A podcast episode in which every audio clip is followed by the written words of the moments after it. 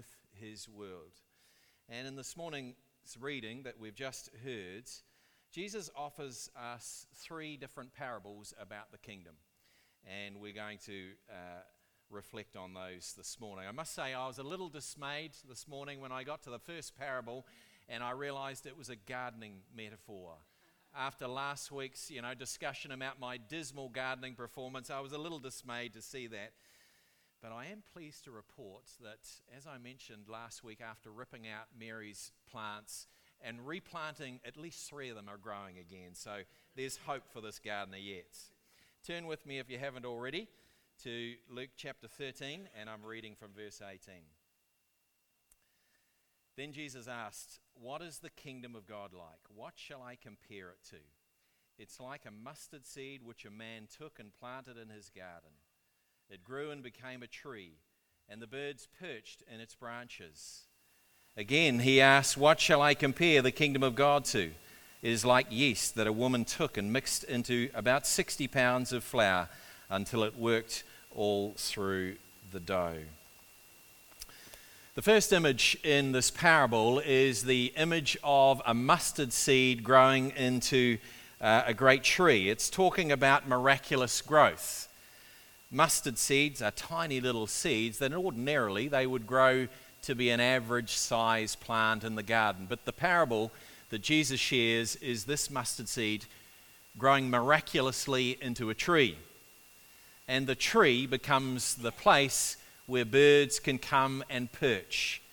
The birds come and take shelter, they rest, they find protection. Now, remembering the context into which Jesus is teaching this parable, he has gathered around him 12 disciples who we call the apostles. We know that he has gathered uh, an, at least another 72 uh, disciples to follow him, to be a part of his early band. So it's small beginnings, small beginnings of the kingdom. About the same number of people that are here present this morning, we might say.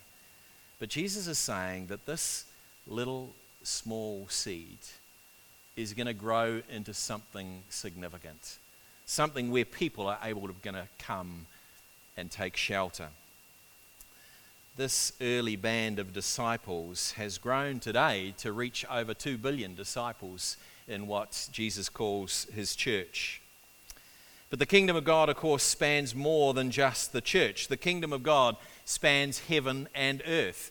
It spans the saints who are alive and the saints who have been called home to be with God in glory. Wherever God's presence, wherever God's power, and wherever God's purpose is manifest, we can say God's kingdom is there. And this mustard seed, this mustard seed that Jesus is inaugurating, is going to grow miraculously to offer the shelter for many. Growing and offering shelter to anyone who needs grace, forgiveness, healing, and purpose. The mustard seed becomes a tree for shelter. I wonder this morning, as you've gathered this morning, I wonder if you're looking for shelter. I wonder if you're looking for a space where you can come under the protective shelter of God's. And that's what He's offering to us this morning as we step into the kingdom of God's. The second parable makes it clear that it takes very little of God's power to transform your situation. Very little of God's kingdom is required to turn your current situation around, whatever you find yourself in right now. The second parable talks about a woman. She's got this huge amount of flour, 60 pounds, and she sprinkles in a little bit of yeast just a little bit of yeast, a little bit of leaven. And that yeast permeates the flour. It reacts with the flour, with the air and the moisture, and it begins to cause the bread to rise.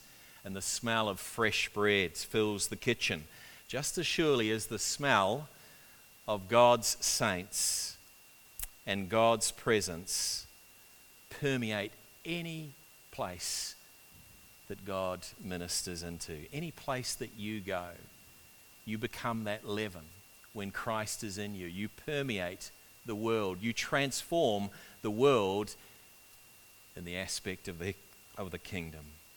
So these two parables talk about growth, they talk about protection, they talk about permeation, they talk about the marks of the kingdom of God when God's presence, when God's power, when God's purpose is revealed in Christ in you.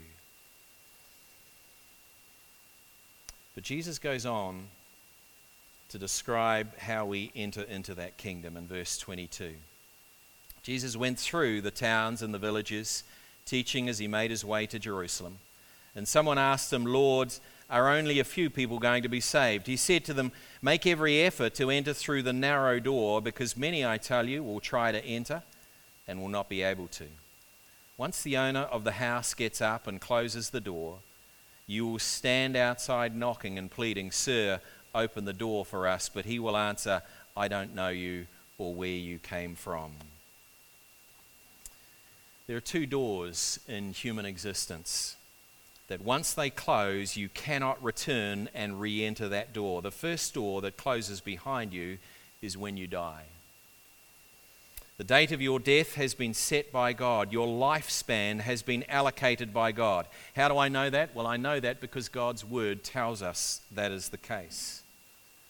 We read in the Psalms, Your eyes saw my unformed body. All the days ordained for me were written in your book before one of them came to be. Psalm 139 16. And that's why. That's why when we pass legislation in our country that says we can determine the end of our life, we are entering in the realm of blasphemy. God ordains the number of days that is allotted for us. God alone ordains when we will live and when we will die. Now, I know at least two unborn children in our fellowship, a little Goatley and a little Morley John, that we will get to meet in due course. And I take great heart from knowing that God has ordained the number of days that those little children are going to walk on this earth. It's true for you. God has ordained the number of days that you will walk on this earth.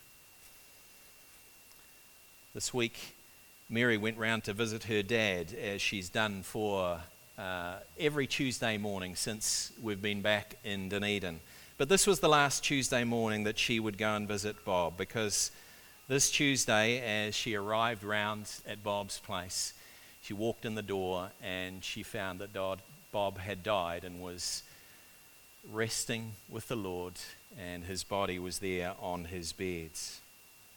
Before he went to bed last Monday, he wrote on his whiteboards in the kitchen the 27th of October. It was to be the day that he died. And it came as a huge shock for Mary, but it didn't come as a shock for God. God knew exactly that that was the day that he was calling Bob home. But that door has now closed for Bob. He will no longer live in this world. And as hard and as important as it is for us to know now, we aren't ultimately created for this world. We are created for another world, for the kingdom of God's. We were created for life in the kingdom. And Jesus instructs us in this passage that entry into this kingdom is through the narrow door. Look again at verse 24. Make every effort to enter through the narrow door, because many, I tell you, will try to enter that door and will not be able to. But once the owner of the house gets up and closes that door, you will stand outside knocking and pleading, Sir, open the door for us. Once the door closes, there is no other options to enter back into that door. The door which Jesus is describing here is narrow in comparison to the many paths we choose in this world of riches, fame, family, reputation, whatever it might be. Jesus indicates there is only one means by which you can enter into the kingdom. It is repentant faith in Himself, the Son of God. In John 10 7, Jesus said the following words He said, Therefore, Jesus said again, Very truly, I tell you, I am the gate for the sheep. All who have come before me are thieves and robbers, but the sheep have not listened to them. I am the gate. Whoever enters through me will be saved. They will come in and go out and find pasture. The thief comes only to steal and kill and destroy. I have come that they may have life and have it to the full. Only one means into the kingdom of God it's the means of Christ Himself. He is the narrow gate. Only through a humble, attentive relationship with Jesus Christ is the only means by which you can enter in, which Jesus describes the kingdom of God's. Laying down your ambitions, laying down your prides, laying down even your plans, and trusting in the Lord Jesus Christ. It is the only means by which you can enter into the kingdom of God. And if you've never consciously done that, then today is the day for you. Today is the day to take that step into the kingdom of God. Because a day is coming soon when that first door will close. In the previous chapter, Jesus told another parable about a rich man building bigger barns and bigger crops, taking life easy, eating, drinking, and merry. And God said to him, You fool, you fool, this very night your life will be demanded from you. Then who will get what you have prepared for yourself? On the night that your life is demanded of you, the door closes. No more chances, no more options. The door is closed, as Jesus makes so very clear in this passage. Look how it carries on in verse 26. There will be weeping, there will be gnashing of teeth. When you see Abraham, Isaac, and Jacob, and all the prophets in the kingdom of God, but you yourselves thrown out, people will come from east and west, north and south and will take their place at the feast in the kingdom of God. Indeed, there are those who will be last who will be first, and first who will be last. On the night that your life is demanded, no more chances. For anyone who has not yielded your life to Jesus Christ, to use the imagery that Jesus uses here in Luke 13, has not entered into the kingdom through the door which is faith in Jesus Christ, this message must be of utmost concern. This message has eternal significance for you. Take the narrow door. But as we see in a moment, once we've trusted our life and our future into the hands of our Lord, there is cause for great hope and great assurance of our eternal destiny with God. Jesus said, I am the resurrection and the life. The one who believes in me will live even though they die, and whoever lives by believing in me will never die. Do you believe this? Jesus asked us that question this morning. Do you believe this? If your life is demanded of you tonight when the first door closes, will you be in the kingdom of God secure of your eternal assurance? There is, of course, a second door that Scripture refers to that will close. And when the second door closes, life as we know it on this earth will come to an end.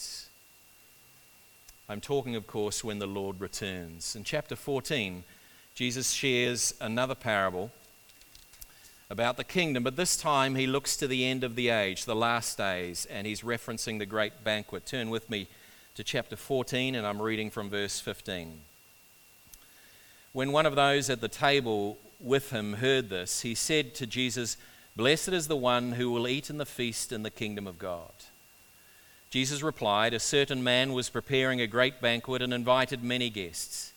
At the time of the banquet, he sent his servants to tell those who had been invited, Come, for everything is now ready. But they all alike began to make excuses. First said, I've just bought a field and I must go and see it. Please excuse me. Another said, I've just bought five yoke of oxen and I'm on my way to try them out. Please excuse me. Still another said, I've just got married, so I can't come. The servant came back and reported this to his master, and then the owner of the house became angry. He ordered his servant, Go out quickly into the streets and the alleys of the town and bring in the poor, the crippled, the blind, and the lame. Sir, the servant said, What you ordered has been done, but there is still room. And then the master told his servant, Go out into the roads, the country lanes, compel them to come in, so that my house will be full. I tell you, not one of those who were invited will get to taste of my banquet. Now, the context of Jesus teaching this parable is he is in a well known Pharisee's house. It's a Sabbath, and he has just healed someone on the Sabbath. One of the guests is sitting with Jesus and is confident in the blessing of God because he's sitting at this meal with Jesus. And he's confident that God's favor is on him and on Israel. But Jesus makes it quite clear that our proximity is not the means of God's blessing. In the parable, the man who prepares the great banquet is God Himself. The servant who sends out the invites is Jesus. Come, for everything is ready, Jesus says. And that's when the excuses begin to flow. Now, over the last couple of weeks, a number of us have been gathering to talk about sharing our faith as a church. And we've been talking about putting on a good news course to share our faith with the city that don't know Jesus. And so we've been sending invites to people to come to the course, to come and hear about the good news of God. And I've already heard a variety of plausible excuses about why people can't come. The excuses listed in the parable include I bought a field, I bought five oxen, I'm about to get married, plausible reasons to decline the invites, especially for a Jew. Remember, Jesus is talking into the context of the Pharisee's house.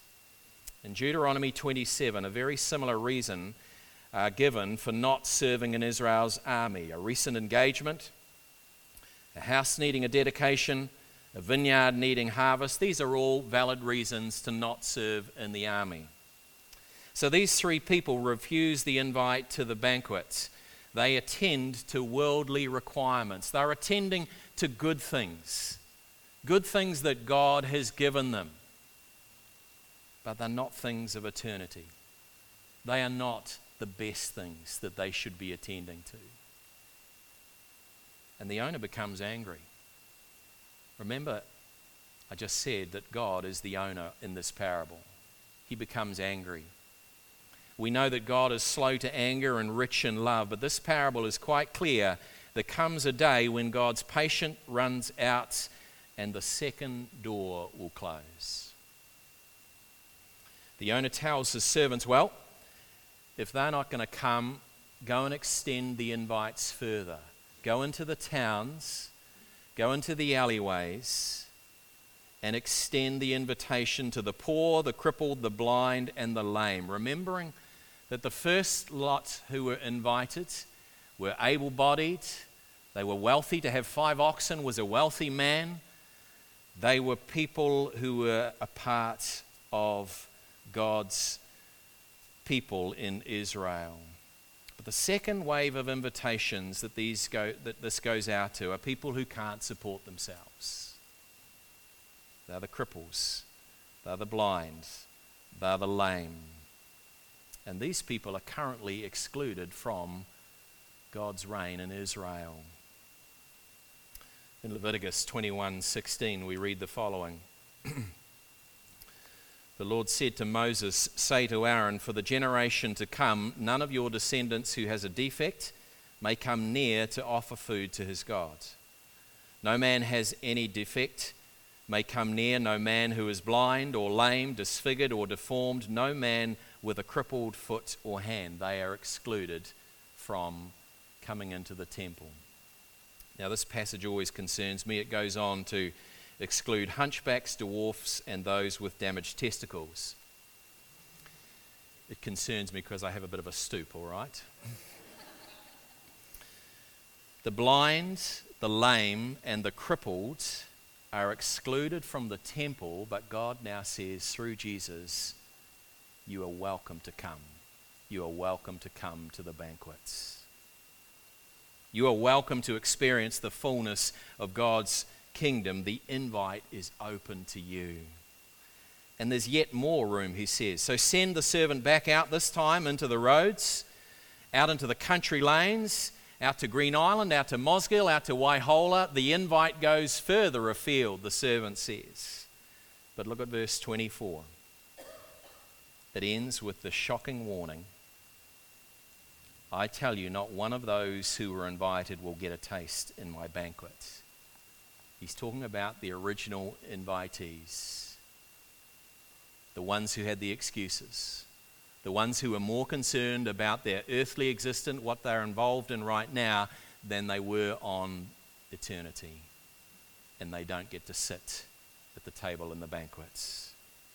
The rich, the self sufficient, those whose eyes are on the pleasures of earth are excluded from the eternal celebration.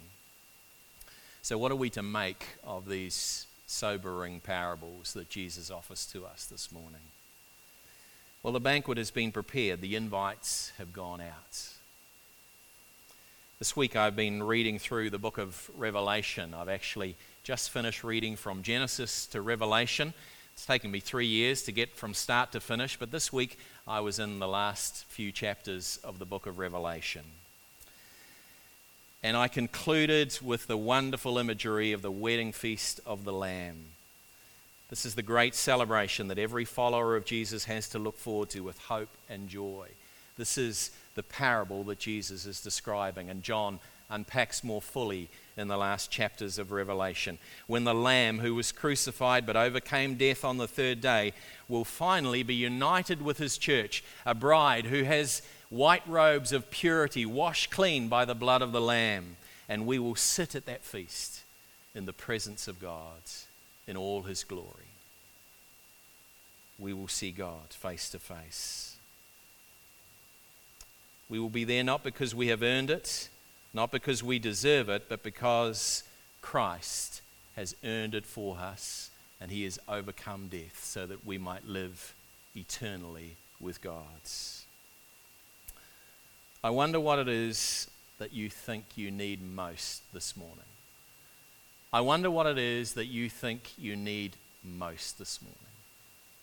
What is it that is focusing your attention?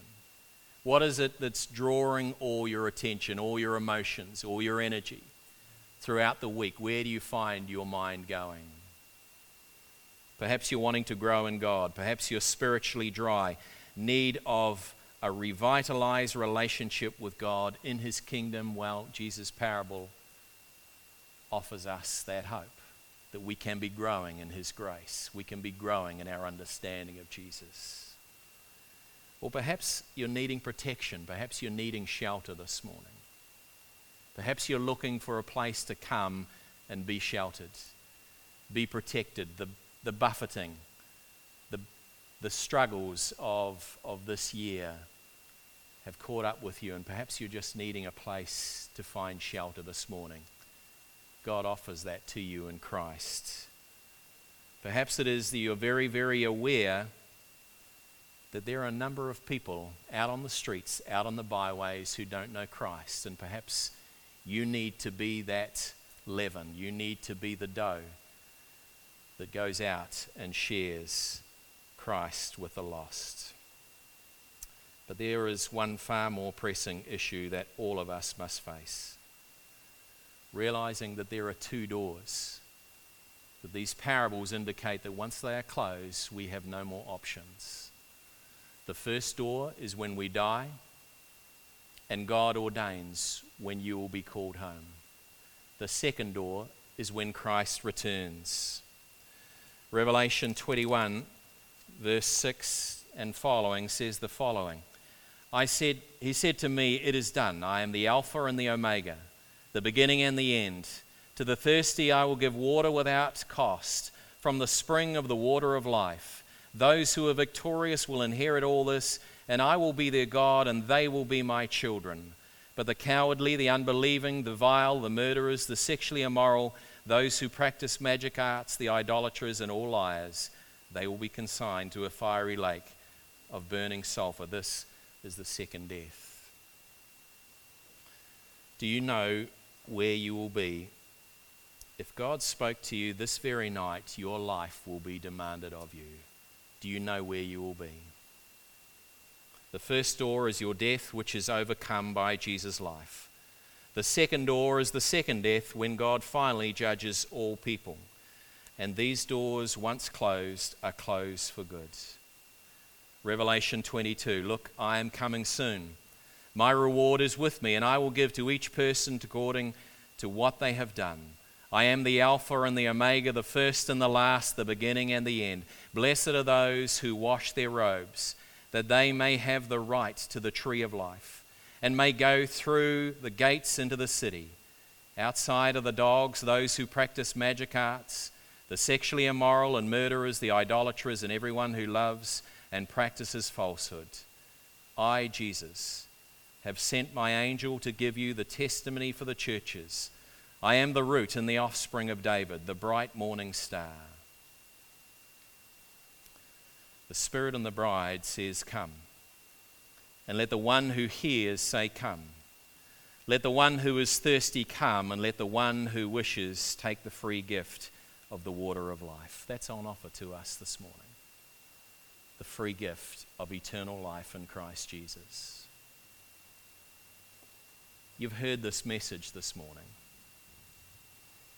And because you've heard this message this morning, God has given to you an invitation to come to the banquets, an invitation to be with Him in all eternity. Not because you deserve it, not because you can earn it, but because Christ has paid the price for you. More than that, because Christ has overcome death, you can live for eternity with God's. The invitation is yours. Jesus would say to you this morning, Come. How do you respond to Jesus? Let's bow our heads and our hearts in prayer.